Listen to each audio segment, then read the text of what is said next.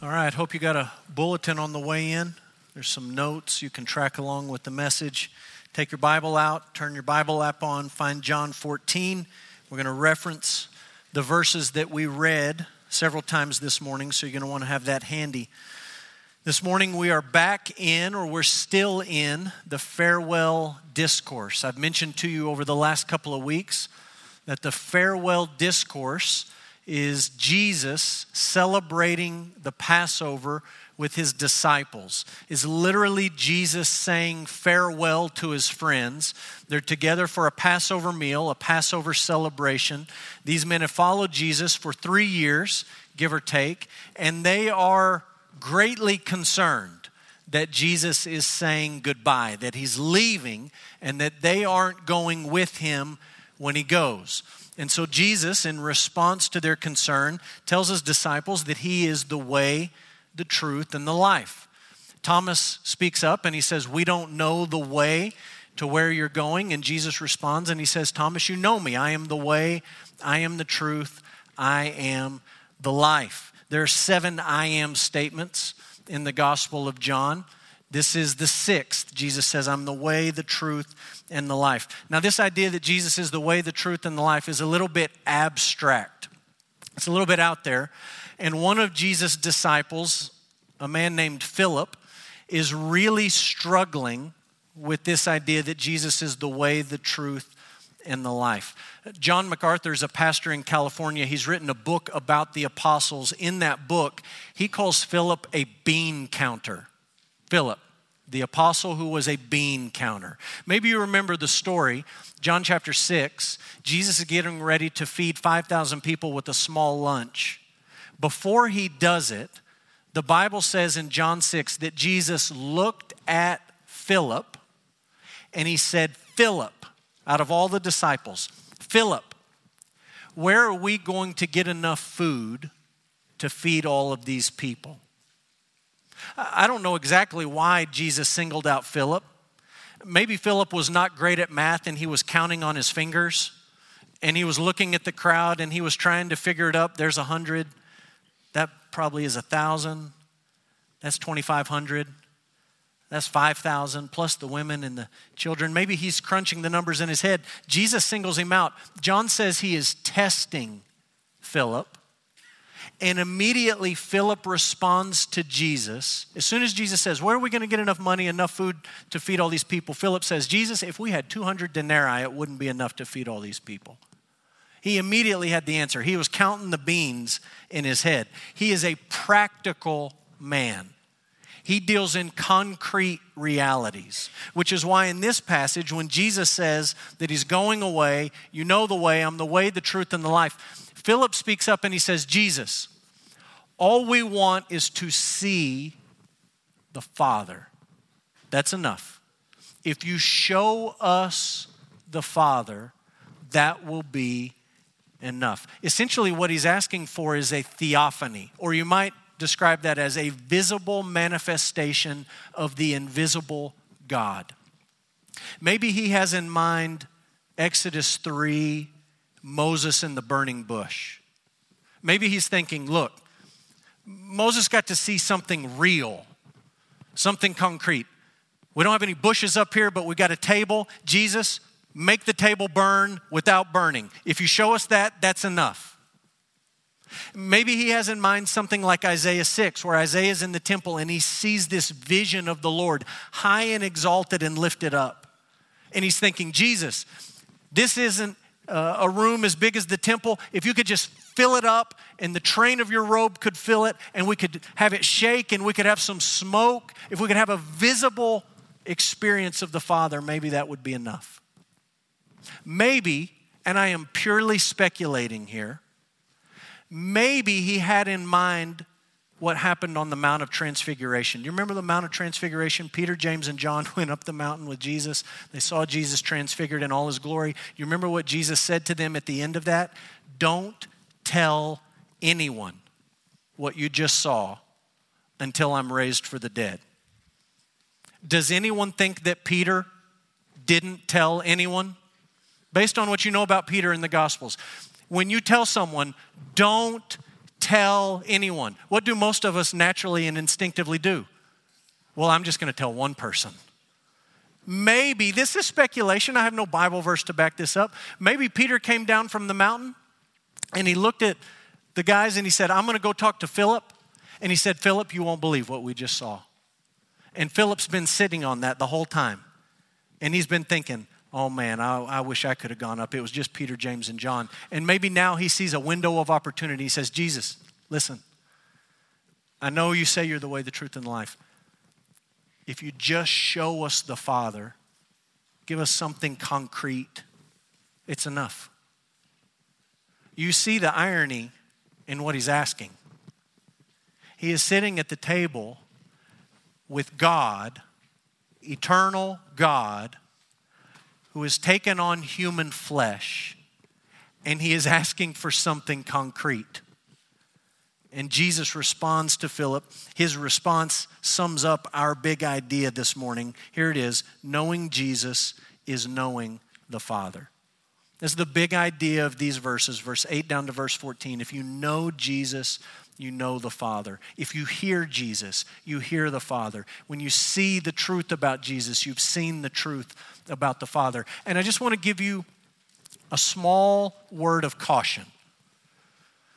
John 14, 15, 16, 17.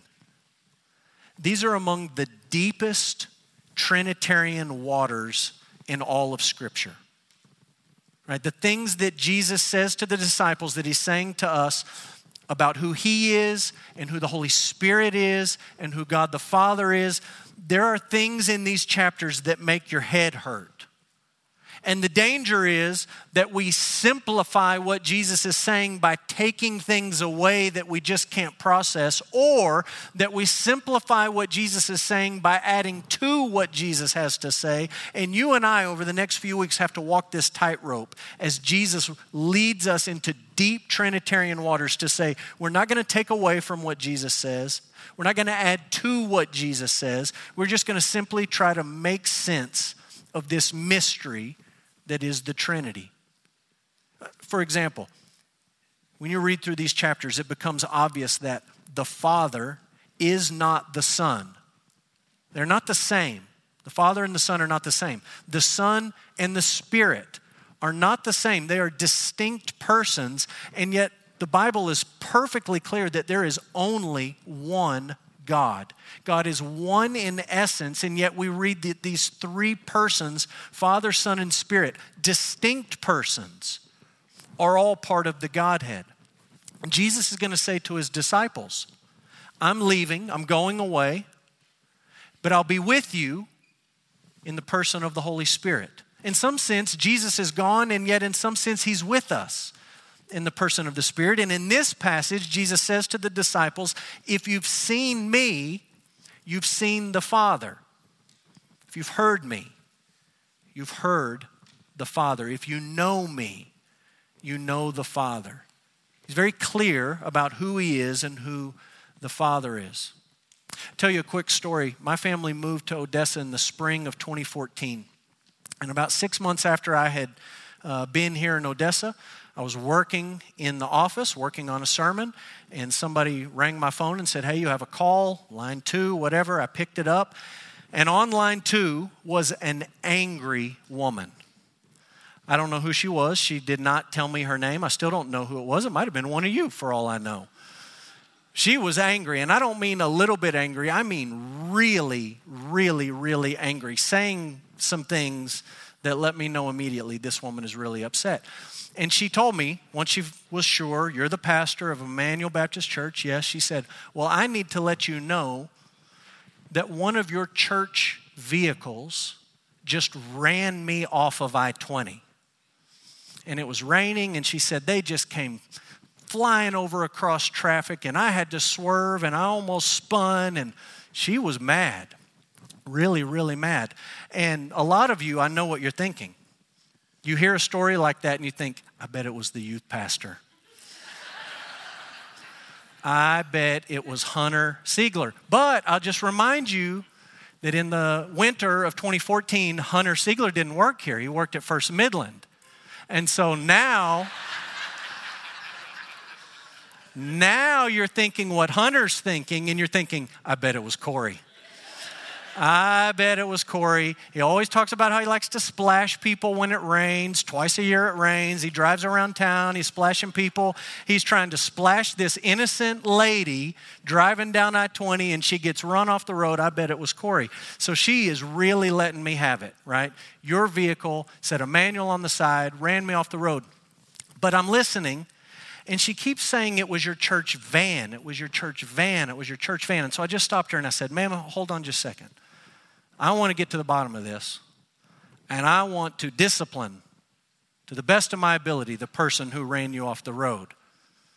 Are you quite sure it was a church van that ran you off the highway? She said, I'm absolutely certain. A Ford 15 passenger van said Emmanuel Baptist Church right down the side, and then right below it, it said such and such city, and the city she read to me or said to me was not Odessa.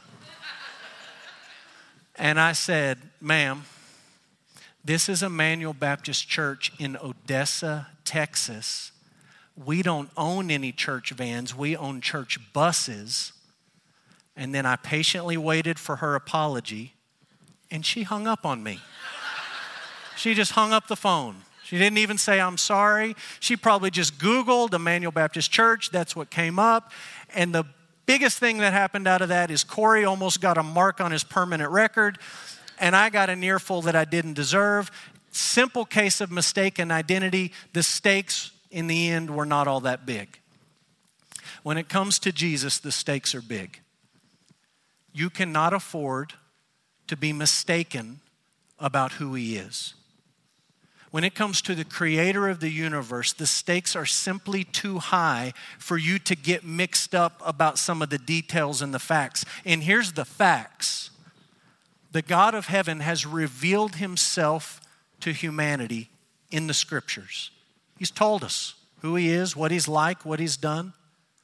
That revelation culminated in the incarnation. Jesus Christ, God in human flesh, walking on this earth. And Jesus spoke to his disciples. We get to eavesdrop in on that conversation and listen to heaven sent truth about who Jesus is. And in this passage, we come away understanding that if you know Jesus, you know the Father. If you've heard from Jesus, you have heard from the Father. When you've seen the truth about Jesus, you have seen the truth about the Father. It, it, begs this question how can we be certain that Jesus is who he claimed to be? So that we don't run the risk of uh, mistaken identity or confusion or getting the facts wrong. How do we know that we really can believe Jesus when he says these things about who he is and who God is? Jesus gives us two proofs. Number one, we can listen to his words Number two, we can consider his works. That's what Jesus offers to Philip here. Philip says, Jesus, show us the Father and it's enough. And Jesus says, Philip, if you've seen me, you've seen the Father. You've heard me all these years, you've heard the Father. The Father has been speaking through me. Philip, have you considered the words that I've spoken? Philip, the Father has been working through me. Have you considered the works that I've done? Uh, look at John 14, verse 8. Philip said, Lord, show us the Father. It's enough for us. Jesus said to him, Have I been with you so long, and you still do not know me, Philip? Whoever has seen me has seen the Father. How can you say, Show us the Father? Do you not believe that I am in the Father and the Father is in me? The words, Philip. Philip, the words that I say to you, I do not speak on my own authority, but the Father who dwells in me does his works. Philip, have you listened to my words? Have you considered my works? Believe me that I am in the Father and the Father is in me, or else believe on account of the works themselves. I would just ask you this morning to simply wrestle with these two questions. Have you listened to the words of Jesus. I'm not asking you, have you gone to church all your life? I'm not asking you, did you go to VBS? Did you go to youth camp? I'm not asking, are you a religious or a spiritual person? I'm saying to you, God has spoken to us in the Bible. Genesis to Revelation, it is His word. It is his self revelation to human beings. And in the Gospels, we have the words of Jesus. Have you listened to his words? Have you read them? I'm not saying, do you kind of know about them? I'm saying, have you listened to his words? If you have, do they sound like the words of a madman? Uh, do they sound like the words of a, a crazy guy? Uh, do they sound like the words of somebody who's just off in left field? Or do they sound to you like the words of somebody sent from heaven? And I'm asking you to consider his works. John 20 said, The signs in this gospel have been written down so that you might believe that Jesus is the Son of God. Have you considered the signs, the miracles, the wonders that Jesus has performed? Walking on water, feeding a crowd of tens of thousands of people with a small lunch, casting out demons, raising the dead? Have you considered his works? When you think about those miracles, do they sound like the action and the behavior of a phony, a charlatan, an impostor? Or do they sound like the kind of things that someone might do if they were really heaven sent? Consider his works, listen to his words. You keep reading in this passage, you're trying to take in this truth that to see Jesus is to see the Father, to listen to Jesus is to listen to the Father, to know Jesus is to know the Father. And then Jesus keeps talking. Sometimes you listen to Jesus, it's like trying to drink out of a fire hydrant. He just keeps saying things that are hard to take in. And he says a couple of things at the end of this passage that you really need to slow down and say, wait a minute, wait a minute. What do you mean, Jesus, when you say that? And I just want to clarify a few things on the back end of this passage. The first is this stuff about greater works. What in the world did Jesus mean when he said believers would do greater works than what he had done? Look what he says in verse 12. Truly, truly, I say to you, whoever believes in me will also do the works that I do and greater works than these will he do because I'm going to the Father. Philip, have you listened to my words and have you considered my works? And then he says to the group, Listen, fellas, if you believe in me, you will do the works that I'm doing, and greater works than these are you going to do. And you say, I've never cast a demon out of anybody. I've never walked on water. I've certainly not raised the dead. What in the world does Jesus expect me to do that would top those things? And that's where we need to hit the brakes. And I would say, I don't think Jesus is saying your works will be qualitatively greater, as if you're going to one up the things that he did in his life and his ministry. The key to this verse is the end of verse 12. Jesus says, If you believe in me, you'll do the works and greater works than these will you do. Circle the word because. Because I'm going to the Father. And as we keep reading in John 14 and 15 and 16 and 17, we come to understand that because Jesus is going to the Father, the Holy Spirit is coming to God's people. And it's the coming of the Holy Spirit that unlocks and unleashes the missionary movement of the early church. That's the greater work that Jesus is talking about. He's not going to say you're going to do more impressive miracles. What Jesus is talking about is really pretty simple. Our works are greater ethnically, our works are greater numerically, our works are greater geographically. Numerically, ethnically, and geographically. Jesus comes to the end of his life in this passage He's in the room with all Jewish men. They're all Jews, they're celebrating the Passover. On the day of Pentecost, when the Holy Spirit comes on the disciples, people from all the nations hear the good news of the gospel, not just Jews. Jesus comes to the end of his three year ministry. He's celebrating the Passover with 12 Jewish men, and one of them defects, so he's down to 11. 11. You can almost count them on your fingers. On the day of Pentecost, when the Holy Spirit is poured out on the church, Peter, bumbling, fumbling, stumbling Peter will stand up and preach a sermon and 2,000 people walk the aisle. It's numerically greater than 11. Jesus spent his entire life in a relatively small piece of real estate Galilee in the north, then Samaria in the middle, then Judea in the south. And he just went back and forth. He never left that area. In the book of Acts, the church is sent out across the entire Roman Empire. That's what Jesus is talking about when he says, Your works will be greater. He's talking about the missionary movement of the church.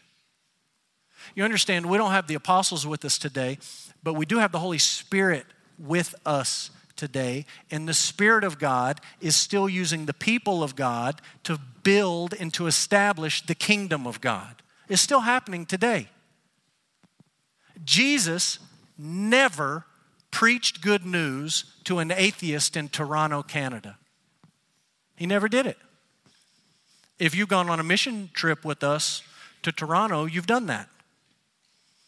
Jesus never went and served at Mission Arlington, underprivileged children living in underprivileged apartment complexes. If you've gone with our youth on that mission trip, you've done that. Jesus has used you in that way. Jesus has never served a meal to hungry orphans in Kenya. But if you've gone to Kenya with us and you've gone to a Nourishing the Nations feeding site, feeding church, you've taken a bowl of food and you've handed it to a hungry kid. You've done that. That's the kind of stuff Jesus is talking about, where he says, Look, if you believe in me, you are going to do the kinds of works that I've been doing, and yours are going to be greater than mine. Greater ethnically, not just Jewish people, but all ethnicities greater numerically, not just 11 guys in a room, but thousands upon thousands on the very first day of church history, greater geographically, not just Judea, Samaria, and Galilee, but the ends of the earth. Some of you say, well, I haven't gone to Canada or Toronto or Arlington. I haven't gone to any of those places. Where do I fit in? You fit in where my friend Charles Powers fits in. When I was a brand new pastor in Frankfort, Kentucky, North Benson Baptist Church, our oldest deacon was named Charles Powers. He was old. He died while I was there. I preached his funeral. Charles, as of about 2008, still did not have running water in his house. He had only recently gotten one line of electricity in so that he had a pull chain light. He lived 90 plus years and he never left Franklin County. Never had a driver's license. Spent his entire life in one little spot. But all the people that he rubbed shoulders with in that one little spot knew that he loved Jesus. You know how they knew? It's because he told them. He opened his mouth and he talked about Jesus. And when it came time for a missions offering, he may not have put the biggest dollar amount towards our missions offering, but he gave sacrificially towards our missions offering. He was involved in the same kind of stuff that we're talking about, that Jesus was talking about 2,000 years ago. If you believe in me, you will do the works that I've been doing. In fact, the works that you do through the power and the presence of the Holy Spirit will be greater than the works that I've been doing. He's not saying you got to one up him in showmanship. He's talking about the missionary movement of the church that you have a role in and that I have a role in. What about this stuff at the end about prayer? One more tricky part in this passage, we can't overlook it. What did Jesus mean when he said he would do anything that we ask, quote, in his name? Look at verse 13 and 14. Whatever you ask in my name, this I will do that the Father may be glorified in the Son. If you ask me anything in my name, I will do it. Sounds like a prosperity preacher verse to me. What do you think? Sounds like the kind of thing that men like Joel Osteen and Kenneth Copeland talk a lot about. I'll give you just a couple of examples. I had a quote from Joel Osteen. I, I had a slide made to put it up there, and I said, I can't, I'm not putting that up on the screen. So I just put it in my notes. And then I kept working on my notes and I said, that's going to contaminate the rest of my notes. I can't leave that in my notes. So look, I've got it right here. This is a book he wrote several years ago. He's telling people how you ought to pray, right? Jesus is talking about prayer here. Anything you ask, I'll do it. You ask in my name, it's done. Osteen says, This is how you ought to pray. And I'm going to give you just a little snippet. Pray like this I am prosperous, I am successful, I am victorious, I am talented, I am creative, I am wise, I am healthy, I am in shape. I'll just stop at that one. As a guy who would like to lose about 10 pounds, I'll stop right there. You know, I, I follow David Sunderland's son on social media. I don't know if any of you follow this guy. He's in shape. Like he bench presses Volvos and he squats small homes. And he's not just all muscle, he runs marathons. And someone should really tell him, you don't have to do all that late weightlifting. You just have to say, I'm in shape. That's all you got to do, right?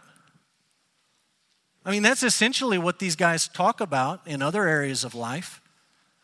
You don't, you don't have to practice to play electric guitar or bass guitar or drums or piano like these guys on stage. You just have to say, it's right here. I'm talented.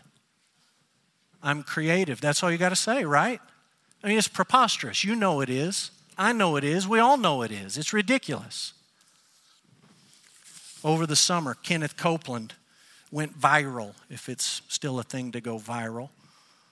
He had a clip from a message. It was very awkward and creepy to me, but in this clip, he banished COVID from the earth.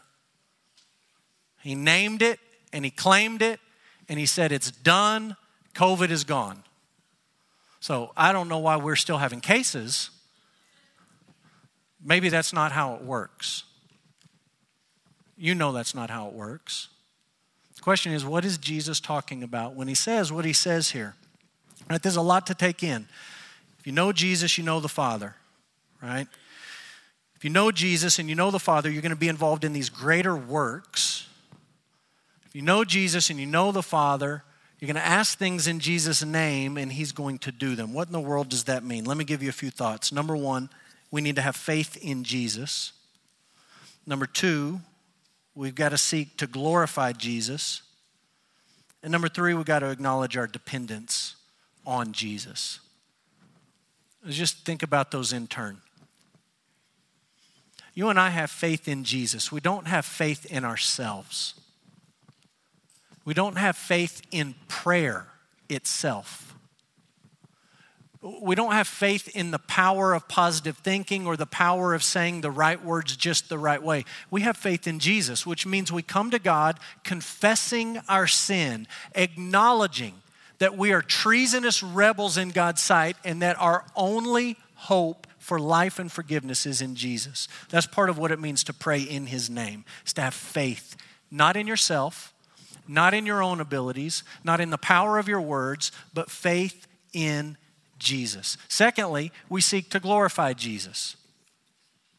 seek to glorify Jesus we don't seek to obtain our own selfish desires in all its full manifestation. Rather, we seek God's kingdom, God's will, not our kingdom, not our will. And thirdly, you understand, Jesus says, Ask these things in my name, not claim these things in my name, not demand these things in my name, not rub the bottle and let the genie come out and then tell him what your wish is, but ask these things. Ask.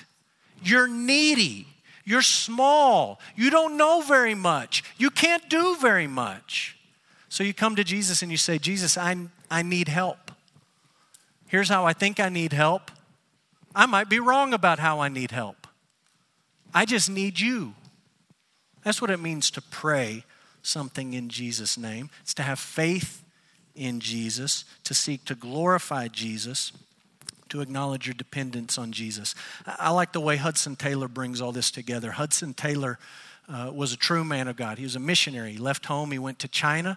He was the founder of something called the China Inland Mission. And he says this about prayer, I think it's spot on. He says, I used to ask God to help me. Then I asked him if I might help him. Finally, I ended up asking him to do his work in me and through me if he would be so pleased. I think that's the right progression when you think about prayer. And I'm not telling you don't ever ask God for help. And I'm not telling you, neither is Hudson Taylor telling you, don't pray that you might be part of what God is doing. I just think this progression that Taylor describes is, is emblematic of what Jesus is talking about here, where he says, praying in his name. That is not a magical formula. We're not animists who believe if you say the right combination of words, you get an automatic outcome. We have faith in Jesus because we don't have faith in ourselves. We want to glorify Him. We don't want to live for ourselves. And our desire ultimately is to be dependent on Jesus. So that's the passage. The way I want to end this morning is just asking you to think. I just want to ask you some questions, and I just want you to think. It's a pretty straightforward passage. There's a lot to take in, there's some tricky parts, but you put it all together. Let's try to answer these questions. Number one, in your heart, do you believe Jesus is who he claimed to be? That's kind of what the whole thing's about. Jesus is leaving, and the disciples are terrified, and Jesus says, Look, you know the way.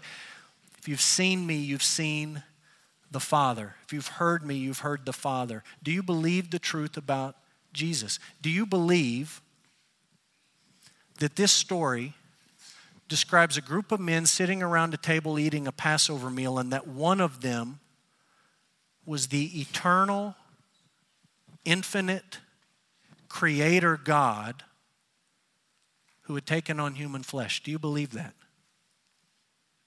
And do you believe Jesus when he says, I am the way and the truth and the life, and you cannot, no one can come to the Father unless he or she comes through me? Do you believe that? I hope you believe it. Question two Do you actually expect Jesus to do these greater things through you? I mean, he says, if anyone believes in me, he'll do the works that I've been doing, and greater works than these will he do. Do you have that expectation in your life? I'm not saying signs and wonders and miracles, walking on water. I'm not saying go to lunch, order one taco, and feed the whole family. I'm saying, do you actually believe Jesus that he wants to use you to share the gospel with your neighbor? That's part of the work that he's talking about. Do you believe that Jesus actually wants to use you on a short term mission trip to feed orphans, to share the gospel with atheists, to serve underprivileged kids at apartment complexes? Do you believe that when you give to a missions offering, even if you're not impressed with the size of your own gift, that God Almighty can use that to accomplish these greater works that Jesus is talking about? Do you have this expectation? Thirdly, do you talk to Jesus? I could just put the question mark there. Yes or no? Do you talk to Jesus believing that He hears you and that He will answer prayer? And we've backed off the crazy land of the prosperity preachers and saying you're not bossing God around, you're not naming it and claiming it, it's not the power of positive thinking. But Jesus is clearly talking about prayer here, and he clearly describes a situation in which we pray a certain way in his name and he answers that prayer. Do you believe that when you come to Jesus and you have faith in Him, you've confessed your sin, you believe the truth about who He is and what He accomplished on the cross.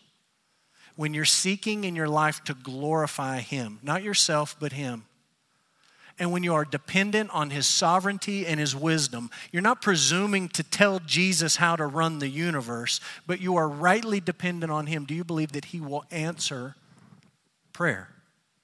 Jesus says He will. Do you believe in Jesus? Do you believe that He'll use you in these greater works? And do you talk to Him like He actually knows what He's talking about when He talks about prayer in this passage? I think it's a good way for us to end this morning, praying in that way. So let's pray.